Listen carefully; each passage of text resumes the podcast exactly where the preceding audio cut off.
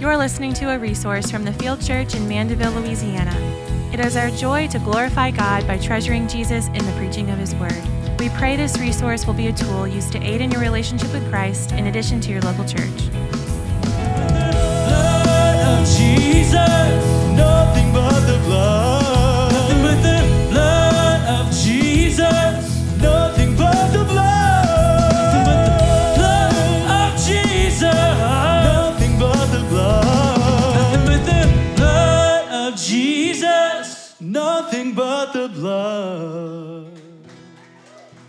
Amen. Good morning, everybody. So glad that you're here. You guys are a little bit tired. I, I know it. You lost an hour of sleep. And, um, and so we need you to wake up because we got to look at the Word of God uh, together. Um, if you have your Bibles, and I hope that you do, I hope that you bring them every week, knowing that uh, that's where our content comes from.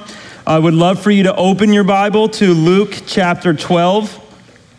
Luke chapter 12, verses 35 through 48. Luke 12, verses 35 through 48. And uh, before we read, before we explain, and before we apply the text to our lives, uh, before we get into this text that the Lord has given us today, which is in Luke chapter 12, um, we're going to first recite our memory verse that we began last week for this month. Every month, we've been reciting a, a memory verse together. Pastor Chad introduced this verse uh, to us and um, chose it on a great day uh, that's correlated to what he spoke about last week regarding worth and worship. And, uh, and so let's just recite it. We'll just put it on the screen. It's only the second week. Don't expect you guys to, to be able to know it by heart quite yet except for the, uh, the really spiritual people in the room. They can do it. Uh, but let's say it out loud Glory to God in the highest, and on earth, peace among those with whom he is pleased. Let's say it again. Glory to God in the highest, and on earth,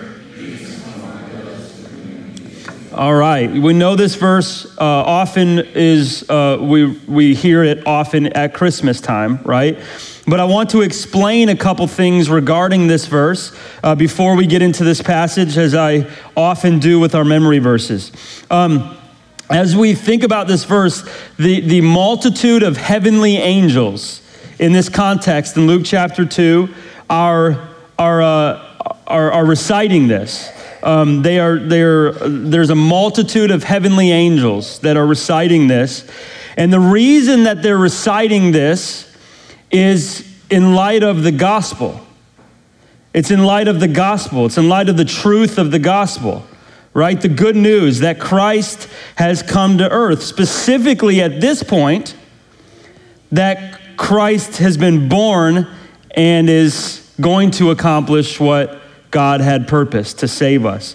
So you can understand this, and then what we can see in this verse, just briefly before we get into our text, is that the angels have very good theology. They have perfect doctrine, right? In this, they are they are they are happy about, they're singing about two benefits of the gospel two main benefits that come from the gospel. That's, that's what these angels are singing about. They're, they're, uh, they're, they're glorying in two main benefits that come from the gospel.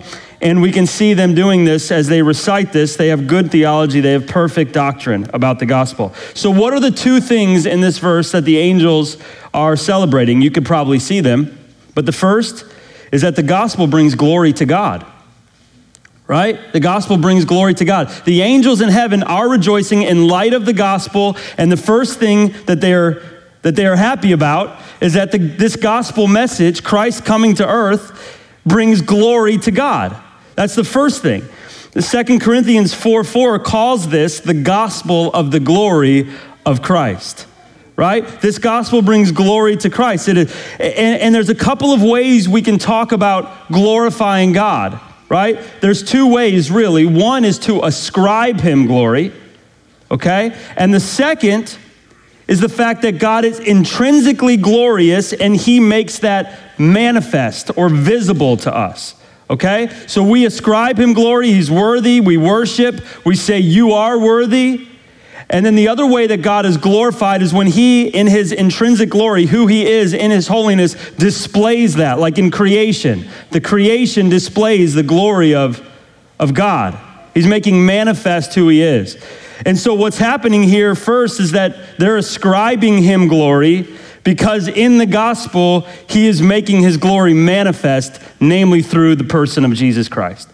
So, here the angels are doing two things in light of the gospel right? That's why they're worshiping because of the gospel, and they're and they're they're first glorifying God.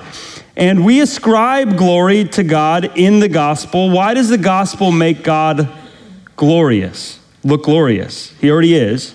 But because he's the only one worthy in the gospel. Think about this. Christ is the only one worthy in the message of the gospel. It exalts his name. It makes much of him because of his love his mercy, His compassion, His power, His sovereignty, His providence is all on display in the gospel. You guys tracking? That's why the gospel makes Jesus glorious because he's the only one that's worthy in it. He initiates, he chooses, he accomplishes, he softens the hearts, he opens the eyes, he brings about repentance and faith, he saves, he effects salvation. He came up with the plan, he initiated the plan, he completes the plan, and he makes the plan possible to count for us. I mean, that only glorifies one person right? So that's why the angels here, when they're singing, they have great theology and they're singing in light of the gospel because of two main things that the gospel, one, brings glory to God, and then two, we'll see in a minute, brings peace to man. But this is why we have no boast in ourselves in light of the gospel. 1 Corinthians 10 31. And because of him, you are in Christ, who became wisdom from uh, wisdom too uh, became to us wisdom from God, righteousness and sanctification and redemption, so that, as it is written, let the one who boasts boast in who? In the gospel, there's only one boast. God's done it. Right? So we ascribe him glory. The gospel causes us to ascribe glory to him. He's the only one worthy. But in the gospel as well, listen, he makes his intrinsic glory manifest. How does he do that? Well, he shows, like, here's what I mean. He shows who he is. He lets us into who he is through the gospel. To say it clearly, he makes himself visible through the gospel. We can see him, understand him, know him, love him, worship him. He makes it visible to us, reveals it to us, evident to us. He does this in a lot of ways through the gospel, but mainly through the person and work of Jesus Christ. Right?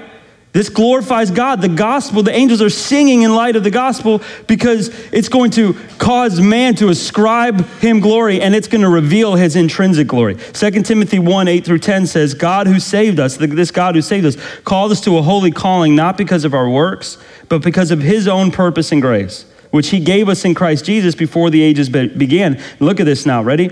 And which now has been manifested. That means seen, visible. You can see it clearly through the appearing of our Savior Christ Jesus. Why does the gospel glorify God? Because he shows who he is through the person of Christ.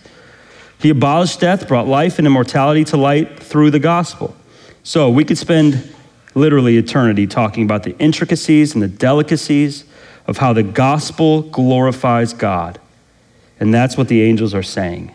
But suffice it to say, that one quality of the gospel is that it glorifies God, and that's why the angels are singing this. There's two aspects that they're singing about. One is the glory of God, but second, the aspect that the gospel brings peace between God and man. So the angels are happy about two things in light of Christ coming to earth, the gospel.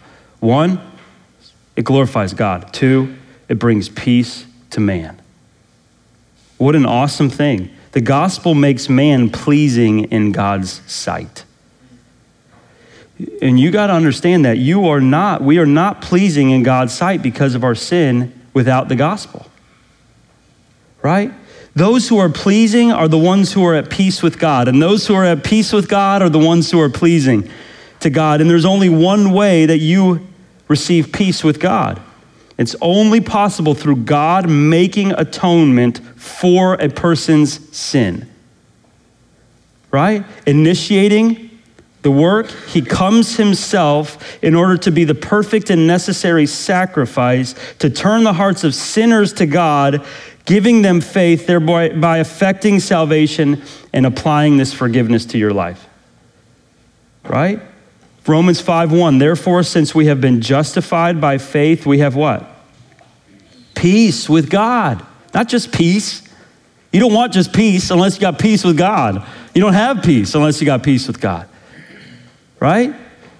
And thereby we are no longer at enmity with God. We're not under his just condemnation, which you would naturally have stayed. In his loving kindness and his might, he brought about peace himself, making you pleasing in his sight. You would be under a, a forbearance of God until eventual ultimate condemnation in eternity.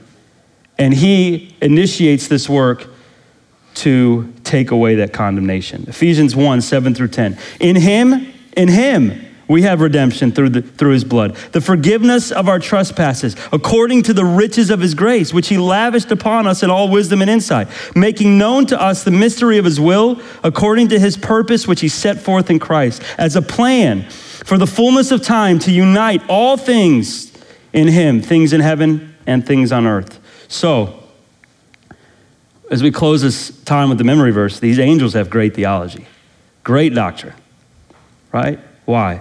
Well, they're worshiping in light of the gospel. Christ has come. And they're worshiping about two things that it glorifies God, the gospel glorifies God, and secondly, it brings peace between God and man. That's what they're saying here. And we no longer are under the weight of sin or waiting punishment. So praise God for the gospel. And let us, like the angels, worship God and praise God in light of these two foundational aspects of the gospel. Let's turn now to Luke 12 and let's read our text. And, um, and uh, not only did the angels sing about Christ coming, but the angels are going to sing about Christ returning. And that's what we're going to be discussing today and all of its implications. Okay? So let's read this Luke 12, 35 through 48.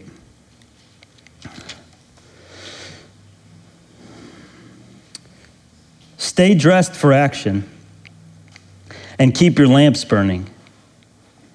And be like men who are waiting for their master to come home from the wedding feast, so that they may open the door to him at once when he comes and knocks.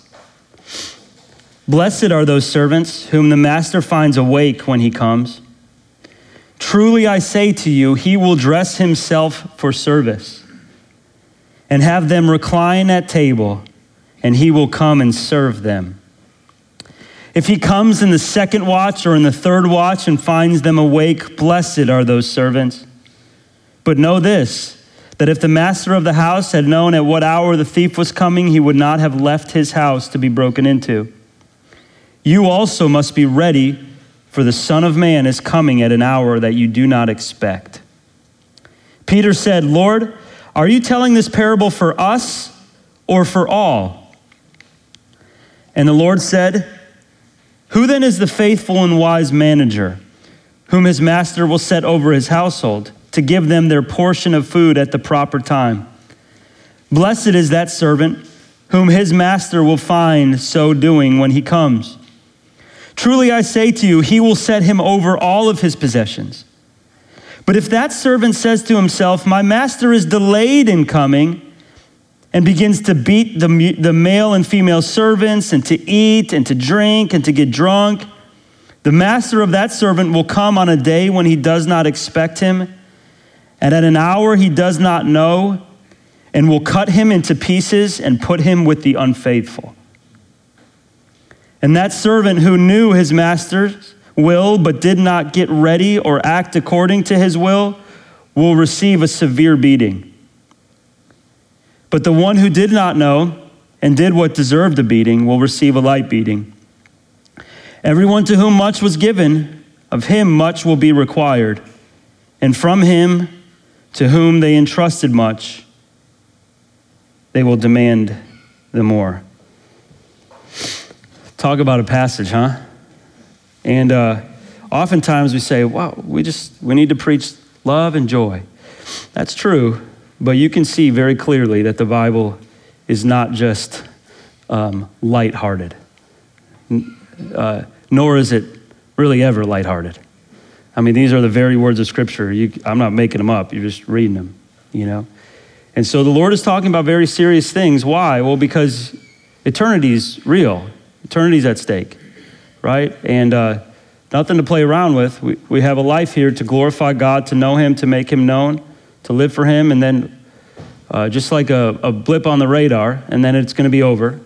And eternity is where real life starts. You know, so we're, we're thinking about serious things here. There's no, nothing more weighty than what we're doing right now. You can't go out and find something more serious than what we're doing right now with more weight to it. Just won't find it because we're talking about eternal things here. So, what we're seeing here in this passage is Jesus training his disciples to be ready for his return. Simply put, training his disciples to be ready for his return. That's why I've titled this message, Be Ready for Christ's Return. That's what he's teaching them here. Jesus is teaching true disciples, true disciples, to be ready for his return, and that true disciples will be ready for his return. That's the particular doctrine here. The thesis statement of this whole section can be found in verse 40. Read it. It says, You also must be ready for the Son of Man is coming at an hour you do not expect. That's the thesis statement of this whole section. And that verse particularly divides two clear sections of this passage. So today we're going to cover that first section, which is verses 35 through 40. Okay? And the point is the same in both sections. Be ready for his return.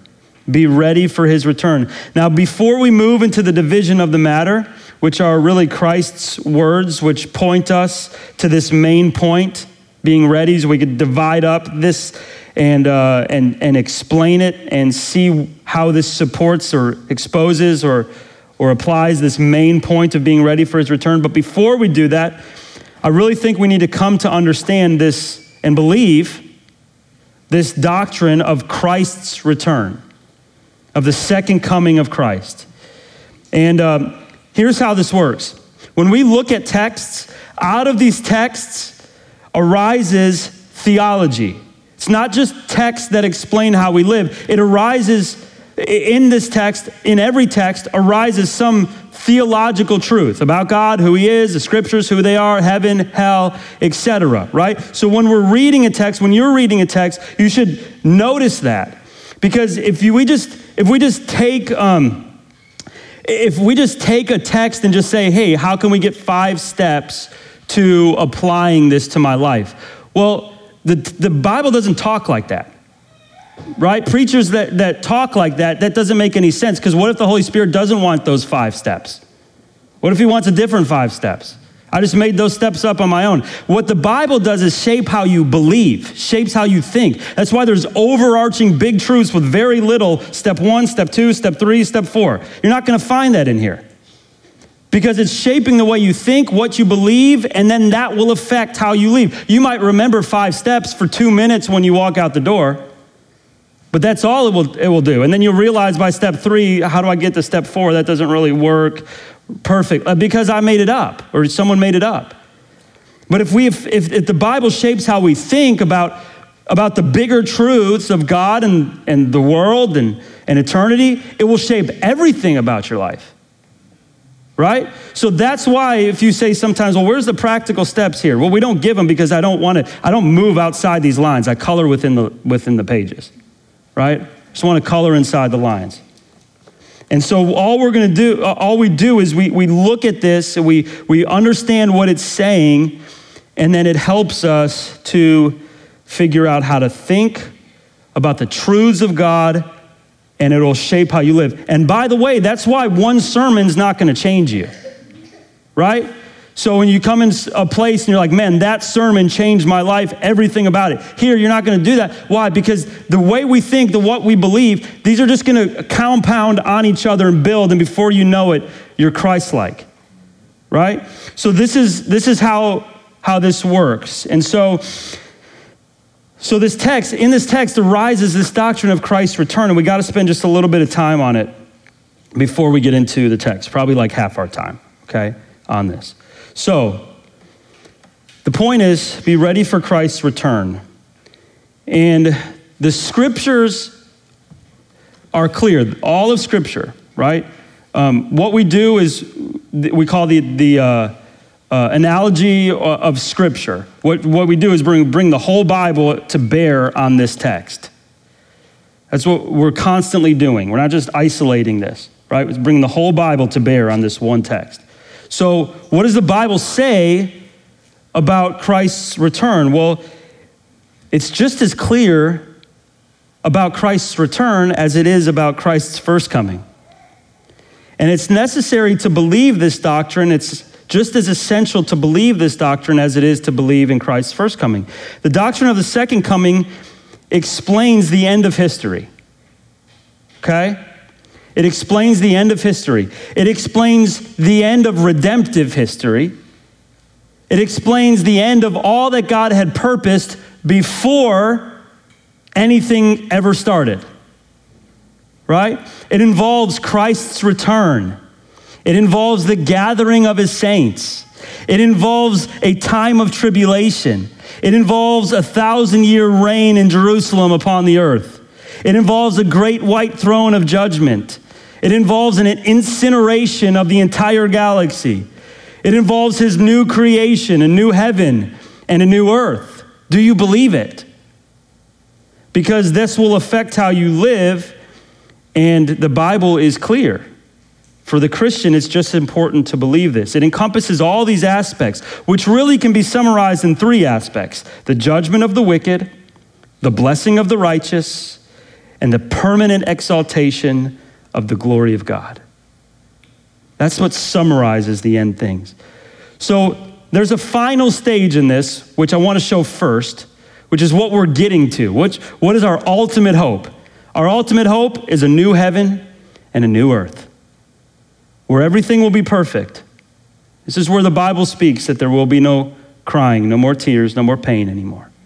Isaiah 65 says, For behold, I create new heavens and a new earth, and the former things shall not be remembered or come to mind. Isn't that awesome?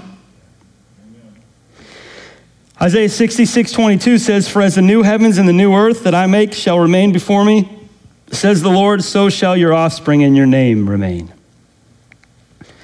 2 Peter 3:13 says, "But according to his promise we are awaiting for a new heavens and a new earth in which righteousness dwells."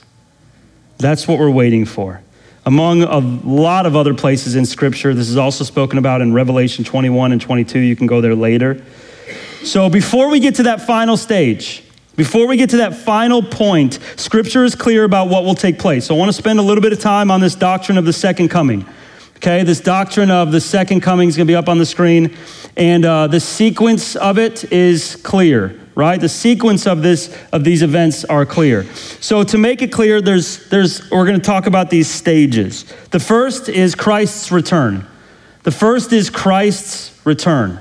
Okay? So there's supposed to be a title up there, but I'll just tell it to you. The doctrine of Christ's second coming. You can kind of title this section as that. And there's a sequence of events. What are the sequence of events for you to know? Okay? You will know that he's going to come. You got to know that. You don't know when. This should encourage you, by the way. Do you know this? That the Bible says his second coming should encourage the believer. That's, that's what it should do for you, right? It should, it should cause you to have peace. You should be affected by it, right? So listen, ready? To make this clear, first is Christ's return. This is commonly known as what? You know? The rapture. This is commonly known as the rapture. This is the first event in the sequence or the ordering of the second coming. The first is the rapture. In this stage, Christ will not return to earth. Instead, he will come in the clouds to gather his saints and to meet them in the air. Okay? This is this. Christ will come in bodily form. If you're still on earth, you will see Christ. He's going to come in bodily form. Acts 1:11 says this, Men of Galilee, why do you stand looking into the heaven, into heaven? This Jesus who was taken up from you into heaven will come in the same way as you saw him go into heaven. Okay, so if you're ever wondering about how this all works, I'm giving you this doctrine now that you never have to wonder ever again. Okay?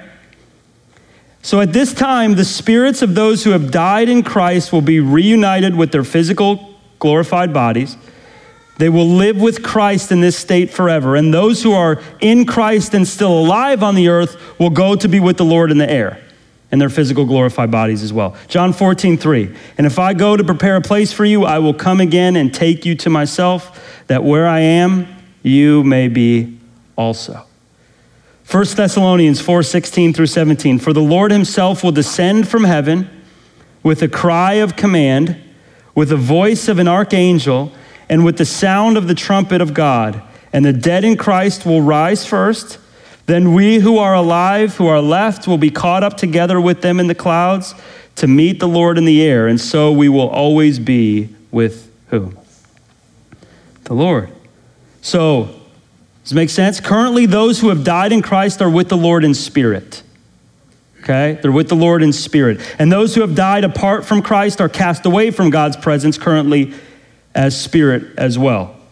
1 Thessalonians 4 13 through 18. I read some of this already, but we do not want you to be uninformed, brothers, about those who are asleep, that you may not grieve as others do who have no hope. For since we believe that Jesus died and rose again, even so, through Jesus, God will bring with him those who have fallen asleep. That means died in Christ.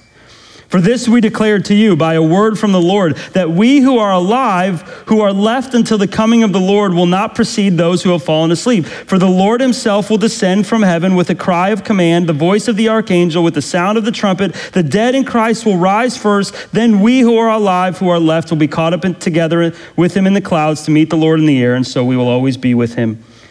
Therefore, encourage one another with these words. Look at that. As you can see at the end of this passage, the return of Christ is an encouragement to the believer, just as death is an encouragement to the believer, right? If you die before Christ's return, because it begins your permanent uniting with Christ.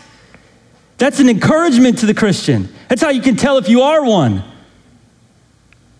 You look forward to that? Or do you want to get every piece of earth first before you get to that? Right? That's why the angels are blind to heaven. You say how if they know how can they how can they just not want to be in subject to god? Because the angels look at heaven as confinement. Right? They look at it differently. Like you would look at something good like maybe before you believed you look at church you looked at the church as something that was just confining and restricting and judging and and when you come to know christ and your eyes are open you say man i, I this is my this is where I need to be. Right? That's how the angels look at heaven. They see it as restricting. This is something though that the that the believers look forward to. At this point, Christ will take his saints into heaven. They will receive their rewards. They will participate in what's called the marriage banquet of the Lamb. Right? Revelation 19, 6 through 10. Hallelujah. For the Lord our God, the Almighty reigns. Let us rejoice and exalt and give him the glory. For the marriage of the Lamb has come, and his bride has made herself ready. It was granted her to clothe herself with fine linen, bright and pure. For the fine linen is the righteous deeds of the saints. And the angel said to me, Write this Blessed are those who are invited to the marriage supper of the Lamb. And he said to me, These are the true words of God. Then I fell down at his feet to worship worship him, but he said to me, You must not do that. You know, you're going to be tempted to worship each other and worship angels in heaven because you're going to be made so glorious in his sight. The angel says, Here, I'm a fellow servant with you and your brothers who hold to the testimony of Jesus. Worship God. right? That's how glorious you're going to be made. But at this point, regarding this doctrine of Christ's second coming, we as Christians believe in two things that I've talked so far under this first stage. The first is the bodily return of Christ, and the second is the bodily resurrection of the saints. Right? What's key about this first stage, though, is that it's signless. It can take place at any moment. As the scripture will make clear, this is coming like a thief in the night. It can take place at any time. Right? Right now, when you leave, two hours, tomorrow, tonight while you're asleep, next week, or 50 years or more. Revelation 16:5 Behold I am coming like a thief. Blessed is the one who stays awake, keeping his garments on, that he may not go about naked and be seen exposed. 1 Thessalonians 2 For you yourselves are fully aware that the day of the Lord will come like a thief in the night, while people are saying, There is peace and there is security. Then sudden destruction will come upon them, as labor pains come upon a pregnant woman. And they will not escape. But you are not in darkness, brothers. That is for the Christian. For that day to surprise you like a thief, it shouldn't. For you are children of the light, children of the day. You should walk like it's always day, like it's always light. We are not of the night or of the darkness. So then let us not sleep, meaning sleep on our faith, as others do, but let us keep awake and be sober. For those who sleep, sleep at night, and those who get drunk are drunk at night. Don't walk around in the darkness. But since we belong to the day, let us be sober, having put on the breastplate of faith and love, for the helmet of salvation, uh, uh, the helmet, of uh, a helmet, the hope of salvation. For God has not destined us for wrath, but to obtain salvation through our Lord Jesus Christ, who died for us so that whether we are awake or asleep, meaning physically now, we might live with him.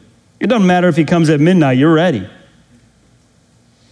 As the scriptures say, no one knows the day or the hour. Look, Mark 13, 32. But concerning the day or that hour, no one knows, not even the angels in heaven, nor the Son, but only the Father. Not even Jesus, while he was on earth, knew the day or the hour. He released his divine rights to know when he became fully human. If you ever wonder about that, of course, in heaven, Jesus knows all things. While on earth, Jesus said this It's not for you to know the times or the seasons that the Father has fixed by his own authority. So, anyone who claims to know when that time is coming, when Jesus comes, is not telling you the truth, right? At another time, Matthew 24, Jesus said this But concerning that day or hour, no one knows, not even the angels of heaven nor the Son, but the Father only. For as were in the days of Noah, so will be the coming of the Son of Man. For as in those days before the flood, they were eating and drinking and marrying and giving in marriage until the day when Noah entered the ark. And they were unaware until the flood came and swept them all away. So will be with the coming of the Son of Man. Then two men will be in the field, one will be taken, one will be left. Two women will be grinding at the mill, one will be taken, one will be left. Therefore, stay awake. You do not know what day your Lord is, is coming. But know this that if the master of the house had known in what part of the night the thief was coming, he would have stayed awake and would not have left his house be broken into. Therefore, you also must be ready, for the Son of Man is coming at an hour you don't expect. That's the point of, of this. So, first, Christ's return. That's our longest one. Second, there will be the tribulation, time of tribulation. Okay? Tribulation. This time of tribulation will last seven years. Okay, so got the return of Christ, tribulation. This time will last seven years. It's outlined in Revelation 6 through 19. This will be a time of unprecedented judgment. This is the 70th week that Daniel talks about. 70th week is the seven years. This is the time of the seventh seal, which yields the seven trumpets and the seven bowls, of all of which are divine judgment divine wrath. In Revelation 6 through 19, the time of tribulation is made clear. So, in this time of tribulation, if you're familiar with terminology, you might say pre trib or post trib. When is the church going to be raptured? It's pretty clear that there's no mention of the church in the time of tribulation. So that's where we would say the church is raptured, capital C church, and then the rapture. Third, what we see is what we call the second coming of Christ. The second coming. So we got the return of Christ, the tribulation, the second coming. The second coming of Christ is to be distinguished from the first event. This is where people get confused. It's to be distinguished from the first event, which is the return of Christ. Although this term right here, Christ's second coming, is, is often used in a broader sense to encompass this entire doctrine, right? That's why this is usually called the doctrine of the second coming of Christ. This is used in a broader sense to encompass this whole doctrine. But this is the time when Christ will return to earth, not just coming in the clouds to take his, take his elect. He's coming to the earth. This is the second coming, and this will be a time of judgment upon the earth. Christ will not come for his saints this time, he's coming with his saints this time. Okay? He will come with the saints. Revelation 19, 11 through 16. Then I saw the heaven opened, and behold, a white horse. The one sitting on it is called faithful and true, and in righteousness he judges and makes war. His eyes are like a flame of fire, and on his head are many diadems, and he has a name written that no one knows but himself. He is clothed in a robe dipped in blood, and the name by which he is called is the Word of God. And the armies of heaven, arrayed in fine linen, that's us, white and pure, were following him on white horses. From his mouth comes a sharp sword with which to strike down the nations and he will rule them with a rod of iron. He will tread the winepress of fury, of the fury of the wrath of God the Almighty. On his robe and on his thigh, he has a name written King of Kings and what? King of Kings and Lord of Lords. Zechariah 14 says this Then the Lord will go out and first uh, and fight against those nations as when he fights on a day of battle. On that day, his feet shall stand on the Mount of Olives that lies before Jerusalem on the east, and the Mount of Olives should be split into two from the east to the west by a very wide valley, so that one half of the mountain shall move northward and the other southward. You shall flee to the valley of my mountains, for the valley of the mountains shall reach Azal. And you shall flee as you fled from the earthquake in the day of Uzziah, king of Judah. Then the Lord my God will come, and all the holy ones with him. So the rapture passage we said makes no mention of judgment. Well, what I said was the, the, uh, the tribulation makes no mention of the church. The first rapture passage, right, or the first rapture, the stage, makes no mention of judgment. It only makes a mention of taking the saints. This is the time of Christ coming that includes judgment. So we have the, we have the, the, uh, the return of Christ, the, the tribulation, second coming of Christ, the, the, the second coming is distinguished from the return because this involves judgment. This first, uh, then the first event. Fourth on this list comes Christ's millennial kingdom. Christ's millennial kingdom. This is when Christ will reign for a thousand years upon, upon the earth, right? You guys heard of this? Revelation 20 says this Then I saw an angel coming down from heaven, holding his hand, in his hand, the key to the bottomless pit and a great chain. And he seized the dragon, the ancient serpent, who is the devil and Satan, and he bound him for a thousand years and threw him into the pit and shut it and sealed it over him so that he might not deceive the nations any longer until the thousand years were ended. After that, he must be released for a little while. Then I saw thrones, and seated on them were those to whom the authority to judge was committed.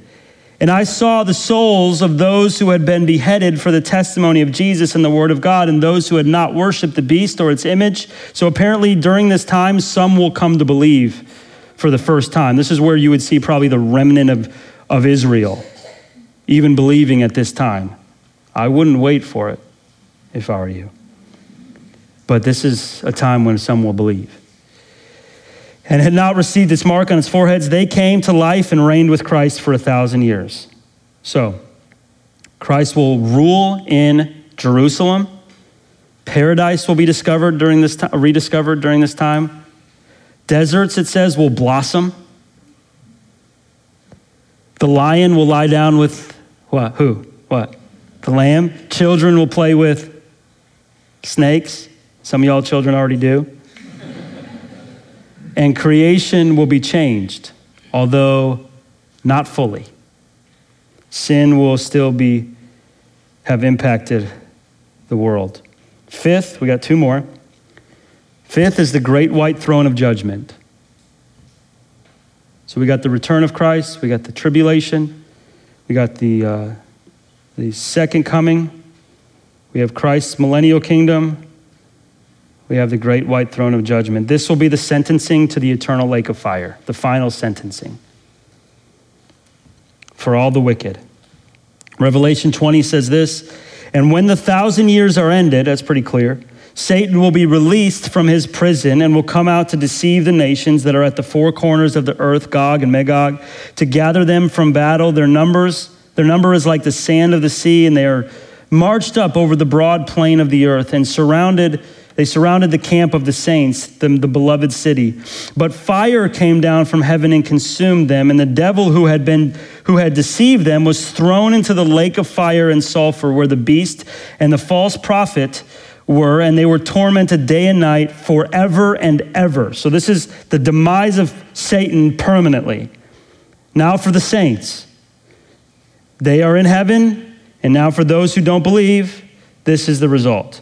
Then I saw a great white throne of him who was seated. From his presence, earth and sky fled away. No place was found for them. And I saw the dead, great and small, standing before the throne, and the books were opened. Then another book was opened, which is the book of life. And the dead were judged by what was written in the books according to what they had done. And the sea gave up the dead who were in it. Death and Hades gave up the dead who were in them. And they were judged, each of, each of them according to what they had done. Then death and Hades were thrown into the lake of fire. This is the second death, the lake of fire. And if anyone's name was not found written in the book of life, he was thrown into the lake of fire. So, lastly, last step is the new heavens and the new earth. The new heavens and the new earth. So, I, I, I think this is great. Not that this is. Um, there could be a, there could be you could substep this with smaller steps. These are the main six steps. But think about this. After these six steps, there will be a time of permanent rest.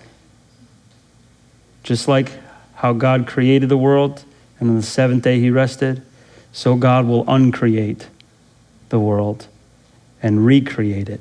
And then on the seventh step, is eternal rest. How awesome is that? So, this is the new heavens and the new earth where God will uncreate everything and recreate everything. And he'll uncreate it by fervent heat, the Bible says. 2 Peter 3. The heavens will be set on fire and dissolved. Heavenly bodies will melt as they burn. So you'll be giving, a, I think, at this point, a new resurrection body, permanent resurrection body. According to his promise, we are waiting for new heavens and new earth, which the righteousness dwells. At this time, what I mentioned to you in the very beginning will take place.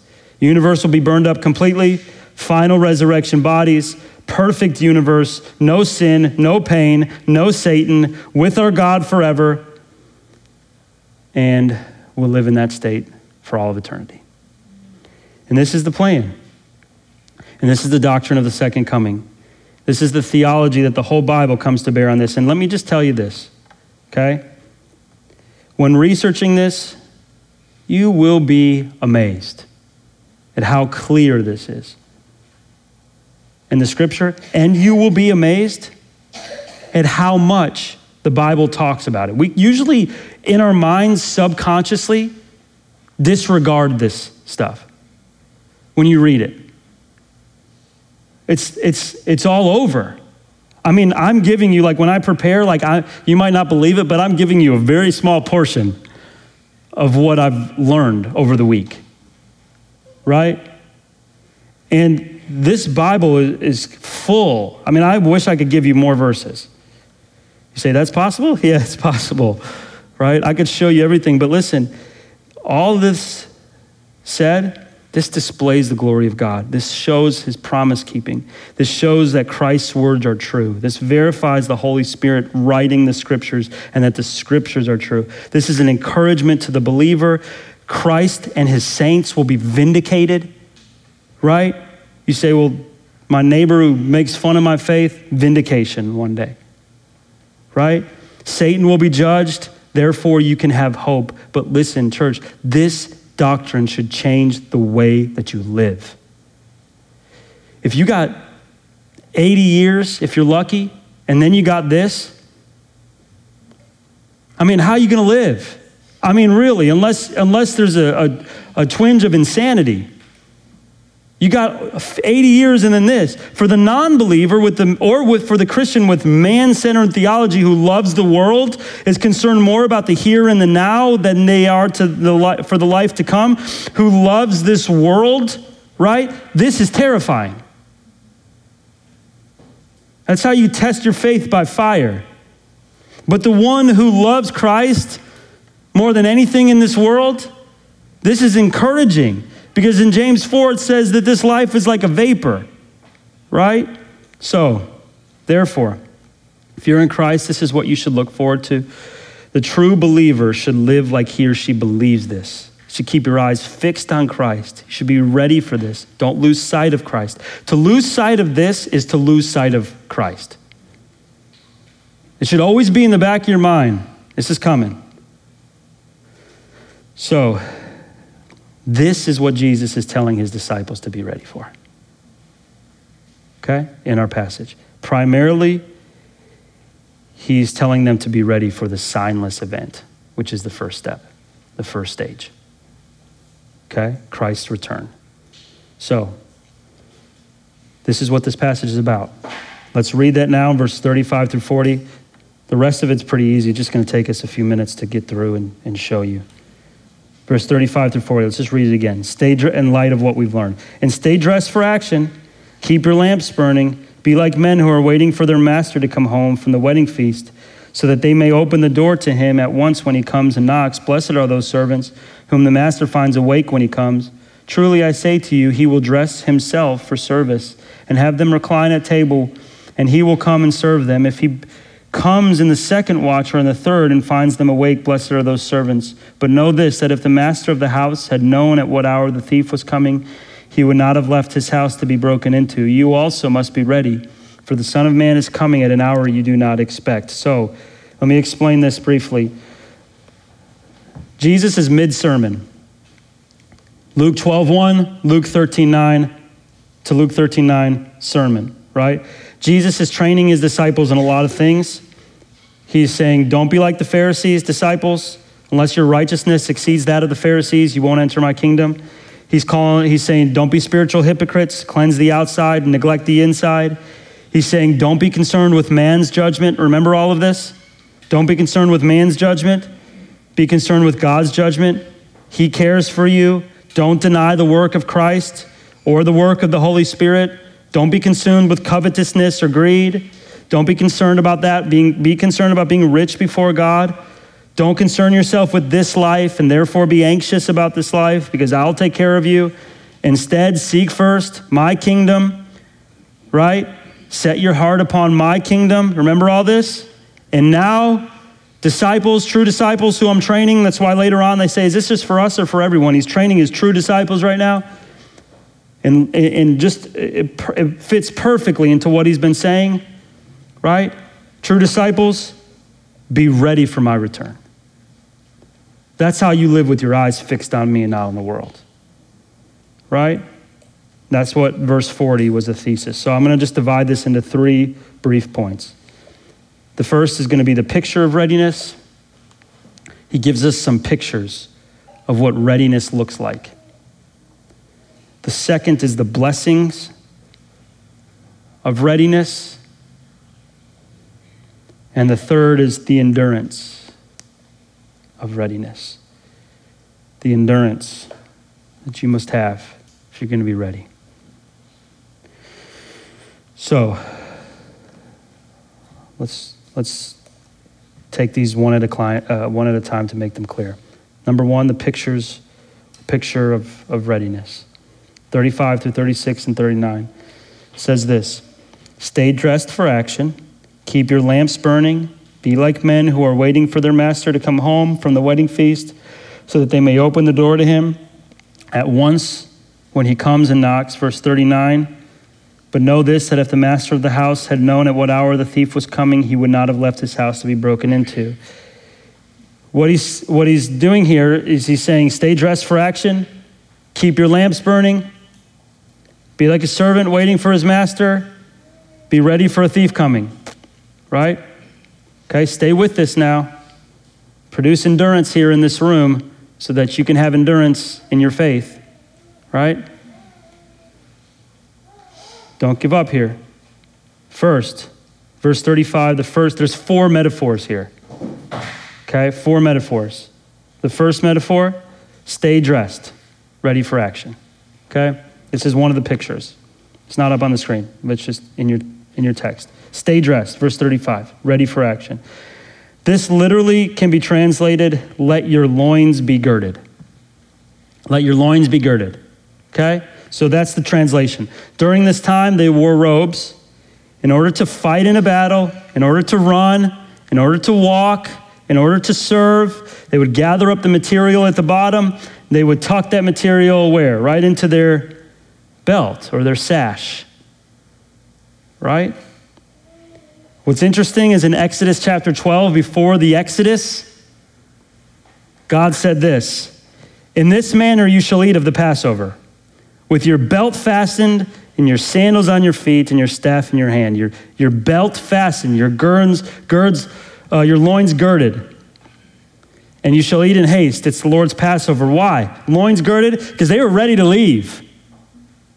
Right? They're ready to leave Egypt. That's how you got to live. You got to be ready to leave at all times. Right? First Peter talks about girding up your minds for action. The imagery is readiness. Even in Ephesians when it talks about the belt of truth, one of that one of the aspects of that is, is a belt is there to, to gird the loins so that you can be ready for war. You don't stumble in war. But mainly here, I think, if you take this thing as one long, you could take this as four separate metaphors, or you could take this as one long one. It's divided up a little bit, so I don't think it's just one long one only. But, but if you did take this as one piece, one of the main reasons to, to gird up your loins is for service. The servants would, of a master's house would, would tuck their, their garment to their belt so they can get on their knees and wash and serve and, and fix and take care and dust and bring food. Speaking of Jesus later in this passage, it says that he will dress himself, same translation, he will gird up his loins and serve you when it comes time. So we got to get through this. We got 10 minutes. That's one. And learn, loins girded, ready to leave serving, engaging in warfare. Right? It's the first image, first picture. Second one, your lamps burning. What do lamps do? Lamps provide light. You're not living in darkness, you're awake, being watchful, illumination, to understand. You're watching for the master to return. Remember the parable of the unprepared servant or the unprepared um, people, the, the virgins? They are, this is, the, the idea here is being unprepared spiritually. Matthew 25, 1 through 13. Then the kingdom of heaven will be like 10 virgins who, look, who took their lamps and went to meet the bridegroom. Five of them were foolish, five of them were wise. When the foolish took their lamps and took no oil with them, but the wise took flasks of oil with their lamps. As the bridegroom was delayed, they all became drowsy and slept. But at midnight there was a cry Here is the bridegroom, come out to meet him. Weddings at this time are extremely unpredictable. You don't know when they're going to start, you don't know when they're going to end right? Like you just don't. It's when everything's ready, okay? And uh, at this point now, this, this is what's happening, right? It's unpredictable, just like the return of Christ is unpredictable. Then all those virgins rose and trimmed their lamps. They tried to get ready. And the foolish said to the wise, Give us some of your oil, for, your, for our lamps are going out. But the wise answered, saying, Since there will not be enough for us and for you. Go rather to the dealers and buy for yourselves. And while they were going to buy, the bridegroom came, and those who were ready went in with him for the marriage feast, and the doors were shut. After, the other virgins came, saying, Lord, Lord, open to us. But the answer was, Truly I say to you, I do not know you. You can cross reference that with Matthew passage that you probably know pretty well, right? Lord, Lord. And he'll say, I don't know you. Watch therefore, for you know neither the day nor the hour. Be prepared spiritually, right?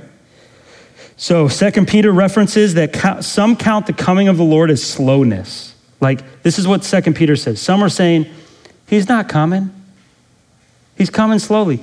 And what he's saying is, don't you know that a, one day is like a thousand years to the Lord and a thousand years like one day? Don't think that he's not coming. What is he doing, as Second Peter says? He's giving people time to repent and turn to Christ so that, because it says in that passage, he's not wishing that any should perish, but that all have eternal life. Doesn't mean that everybody's going to, but the parable is the same thing. Don't let your lamps burn out because of the unpredictability of Christ's return. Here's what Paul says Besides this, you know the time, the hour that has come for you to awake from sleep. For salvation is nearer to us now than when we first believed. The night is far gone, the day is at hand. So then let us cast off the works of darkness and put on the armor of light. Let us walk properly as in the daytime, not in orgies and drunkenness, not in sexual immorality and sensuality, not in quarreling and jealousy, but put on the Lord Jesus Christ and make no provision for the flesh to gratify its desires. Verse 36, the images of the servant being ready for the master. This is the third one. These servants, they, their loins are girded for service, their lamps are lit and now they're waiting for the master, right? As I mentioned for the, in the parable, wedding feasts, unpredictable, but they're ready. The master, listen, has put them in charge of everything that is his, and they're ready for the master to return, ready to open the door when he knocks. Right? This is the picture here. The master to come home from the wedding feast so that they can open the door at once when he comes and he knocks. This is to be ready for his return. Jump down to verse 38 real quick. I just want to highlight this. If he comes in the second watch or the third watch and finds them awake, blessed are those servants. You know what that means? The Roman military had th- four watches six to nine, nine to 12, 12 to three, three to six. The, the Jews had three watches, not on their wrist, but three watches of the night. Either way, Second or third watch, this is anywhere between 9 to 3 in the morning. What does that mean? A time when you don't expect, time that's unpredictable, time when you could be doing things in darkness, time when you might just be asleep. But the slaves are, are, are called to be alert, figuratively awake for us. Servants are ready. And then, last but not least, the last picture here is verse 39 is the master ready for the thief. Now, it's confusing in the wording. That's why the ESV, I don't necessarily love the translation for this. I think in other translations, it says the uh, owner of the home because it confuses you as if he's talking about still the same master, which was originally Christ. But now he's talking about the master as being, as a metaphor for us. So you must also, uh, verse 39, but know this if the master of the house had known what hour the thief was coming, he would not have left his house to be broken into. That's us. The thief in this image is Christ, right? So he kind of switches it there, which makes it a little bit confusing. But the thieves would dig out mud through, they would dig out the walls. They were made of mud. And if the master of the house, the owner of the house, was ready, he wouldn't have left. You get the picture here. Must be ready. So these are the pictures of readiness. That's what it looks like for you to be ready. Okay? And that primarily happens first through you trusting in the gospel of Christ. That's the first step of readiness. You're not ready, no matter what your life looks like, if you have not asked God for the payment of Christ on the cross to count for your sins. Right? That's the first step of readiness. You must receive the gospel and be saved. The second step of readiness then is that you would be about your Father's business, that He would find faith when He comes, right? So, what's the, the second thing here? Got to just touch on these for a couple minutes. Is the blessing of readiness. The blessing of readiness. Verses 37 through 38. Blessed are those servants, there's that word, whom the master finds awake when he comes. Truly I say to you, he will dress himself for service and have them recline at table, and he will come and serve them. If he comes in the second or third watch and he finds them awake, blessed are those servants. The blessing here is the reward for being ready. You're tired, you're weary, ready at all hours, meaning living for Christ. Blessed are your servants because are his servants because they're going to have a time of rest. Christ is going to come and this should take your breath away. At the wedding banquet of the lamb as we learned about, the bridegroom will serve the bride. He did you know he will serve you. He's going to serve you. He's going to care for you. You're going to eat at his table. He's going to love you. He's going to nourish you. He's going to bring you joy. He's going to bring you rest. And you say, well, that is just seems preposterous. Eh, eh, that preposterous, and that's the, that seems like uh, even at worst, uh, it seems like heresy. You're thinking about it all wrong. This glorifies him. We are the ones in need of serving. He is the strong one. He doesn't serve us because we're greater than him or that he's subject to us or that he abides by our will. He serves us because we're weak. We're going to be tired. The refreshing that comes from him. He came not to be served as though he needed anything, but to serve, to give his life as a ransom for many, right? Greater serves the lesser in Jesus' economy. Look at this, Luke 22. A dispute arose among them as to which of them was regarded the greatest. He said, The king of the Gentiles, the kings of the Gentiles uh, exercise lordship over them, those in authority over them who are called benefactors, but not so with you. Rather, the less, let, let the greatest among you become the youngest, and the leader, the one who serves. For who is the greater, the one who reclines at the table or the one who serves? What in the world, it is the one who reclines at the table. But in Christ's economy, I come among you as the one who, what? serves. We're tired. You didn't deny him. You're weak. You endured hardship, suffering, persecution. Right? Be careful even in life. Listen, we're about to be done. Be careful even in life to say that you serve God. It all hangs on what you mean by that. Everything hangs on what you mean by that. You serve God, but really the truth is He serves you to serve Him. Right? If, if you say I serve God as in a way that He, you, he needs anything, he's the, benef- he's the beneficiary, you're the benefactor. That's not how it works. It glorifies God to say that He serves you in the right way. Because you're necess- you need it, you're dependent upon Him. Right? and He serves you to serve Him. He doesn't need anything from you. And then in heaven, He's going to serve us. We're going to enjoy Him and worship Him and serve Him. So, third, lastly, this is going to take endurance. To be ready is going to take endurance. This is just shown from verse 39 and 40. Look at this. The master of the house, he doesn't know when this thief is coming. Don't go to sleep right now or in later. You must also be ready, for the Son of Man is coming at an hour you do not expect. This takes endurance in your faith. Don't stop. Don't give up. Don't go into a life of sin. Don't turn away. This it takes endurance to continue being ready. Simply put, you must always be ready. You must be waiting. You don't know if death is coming or if Christ is coming first. It takes endurance. The Bible's filled with all this instruction, right? Matthew 24, 13. But the, uh, the one who endures to the end will be saved. To the end. So, uh, church, let me encourage you receive Christ while it's still called today, and you have an opportunity to do so. Live for Christ so that when he comes, he will find you about your Father's business He'll find faith, and you'll prove to be one of his true disciples. Don't count his slowness of coming as that he's not coming. He's given you time to repent. Right? Stay ready because he's coming. Let's pray. Father, we come before you and There's a lot that we got to discuss in just a short amount of time. I just pray that you would take this and make us believe it, and that we would remember it, and that we would be changed by it for your glory. In Jesus' name, amen. Thanks for listening to this resource from the Field Church in Mandeville, Louisiana.